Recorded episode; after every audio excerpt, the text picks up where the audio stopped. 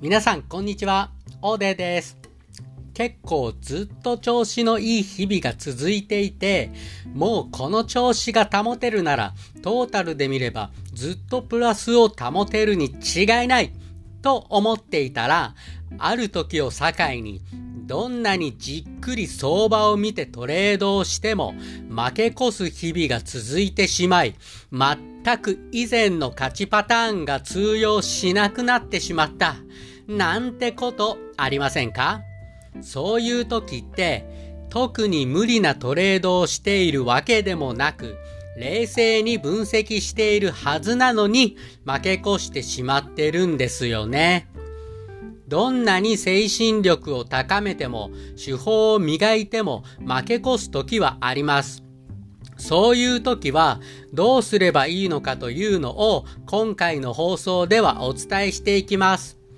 今回の放送を聞くことによってずっと勝ち続けていたのにどうやっても勝てなくなってしまった。このままじゃメンタルが持たなくなってしまう。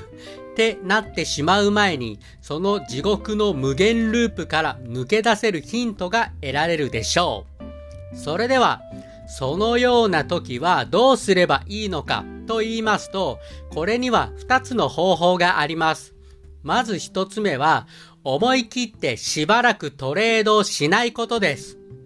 ですが、相場は見続けます。なんなら1ヶ月くらいトレードをせずに相場だけを見続けるというのもありです。もしくは最小ロットで相場と波長があって以前と同じくらいに勝ち続けられるようになるまでトレードをしてみることもおすすめです。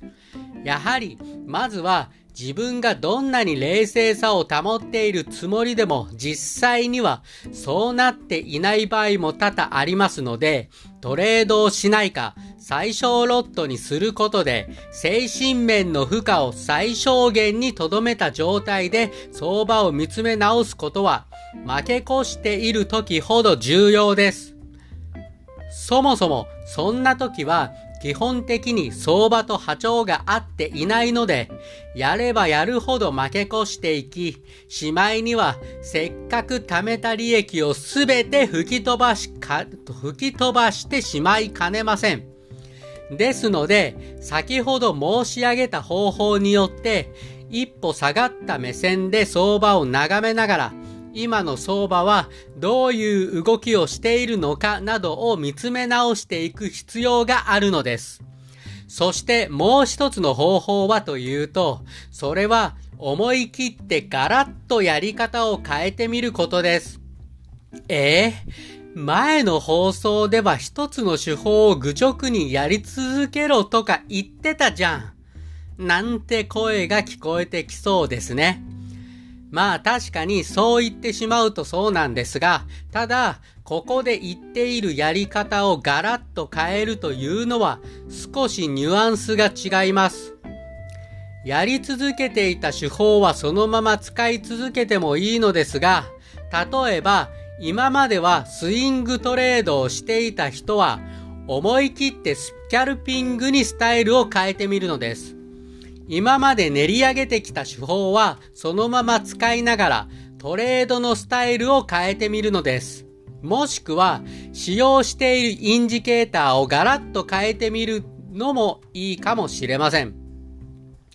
ただ、その時も注意してほしいのは、このやり方をする時も最小ロットで試していただきたいです。これをすることで、今まで見えなかったことが見えてきたり、新しい発見があったりすることが意外に多いです。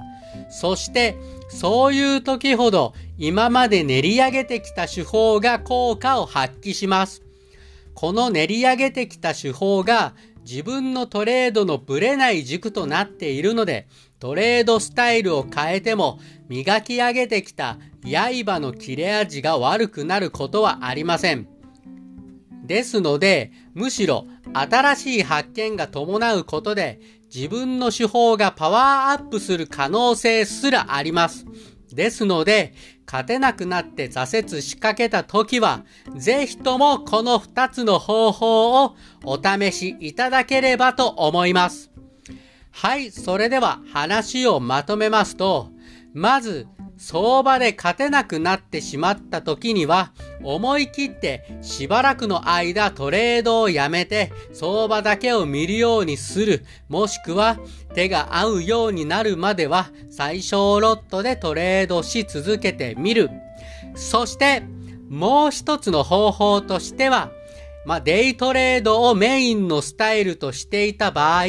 スキャルピングにやって、あ変えてみるなど、トレードスタイルをガラッと変えてみる。ただし、その場合も最小ロットでトレードをする。そして、これら2つの方法を実践していくことで、今までと違った角度から相場を見て感じることができるので、それによって今まで負けていた要因や別の新しい発見ができ、結果として相場で再び勝てるようになるためのヒントが得られる可能性が高くなる。この放送が気に入っていただけましたら、ぜひともフォロワーになっていただけるととてもありがたいです。そして、FX 人生マル秘無料メルマガを始めました。こちらにご登録いただきますと、私が現在使っている手法の解説をはじめ、トレード上達に必見のマル秘な情報を余すところなくお伝えしておりますので、ぜひとも各回の放送のメッセージ部分の下のところや、プロフィールのコメント欄に登録フォームへのリンクが貼ってありますので、そちらの方からぜひとも登録の方をよろしくお願いいたします。あなたのトレードが上手くなることを心から願っております。それでは、ありがとうございました。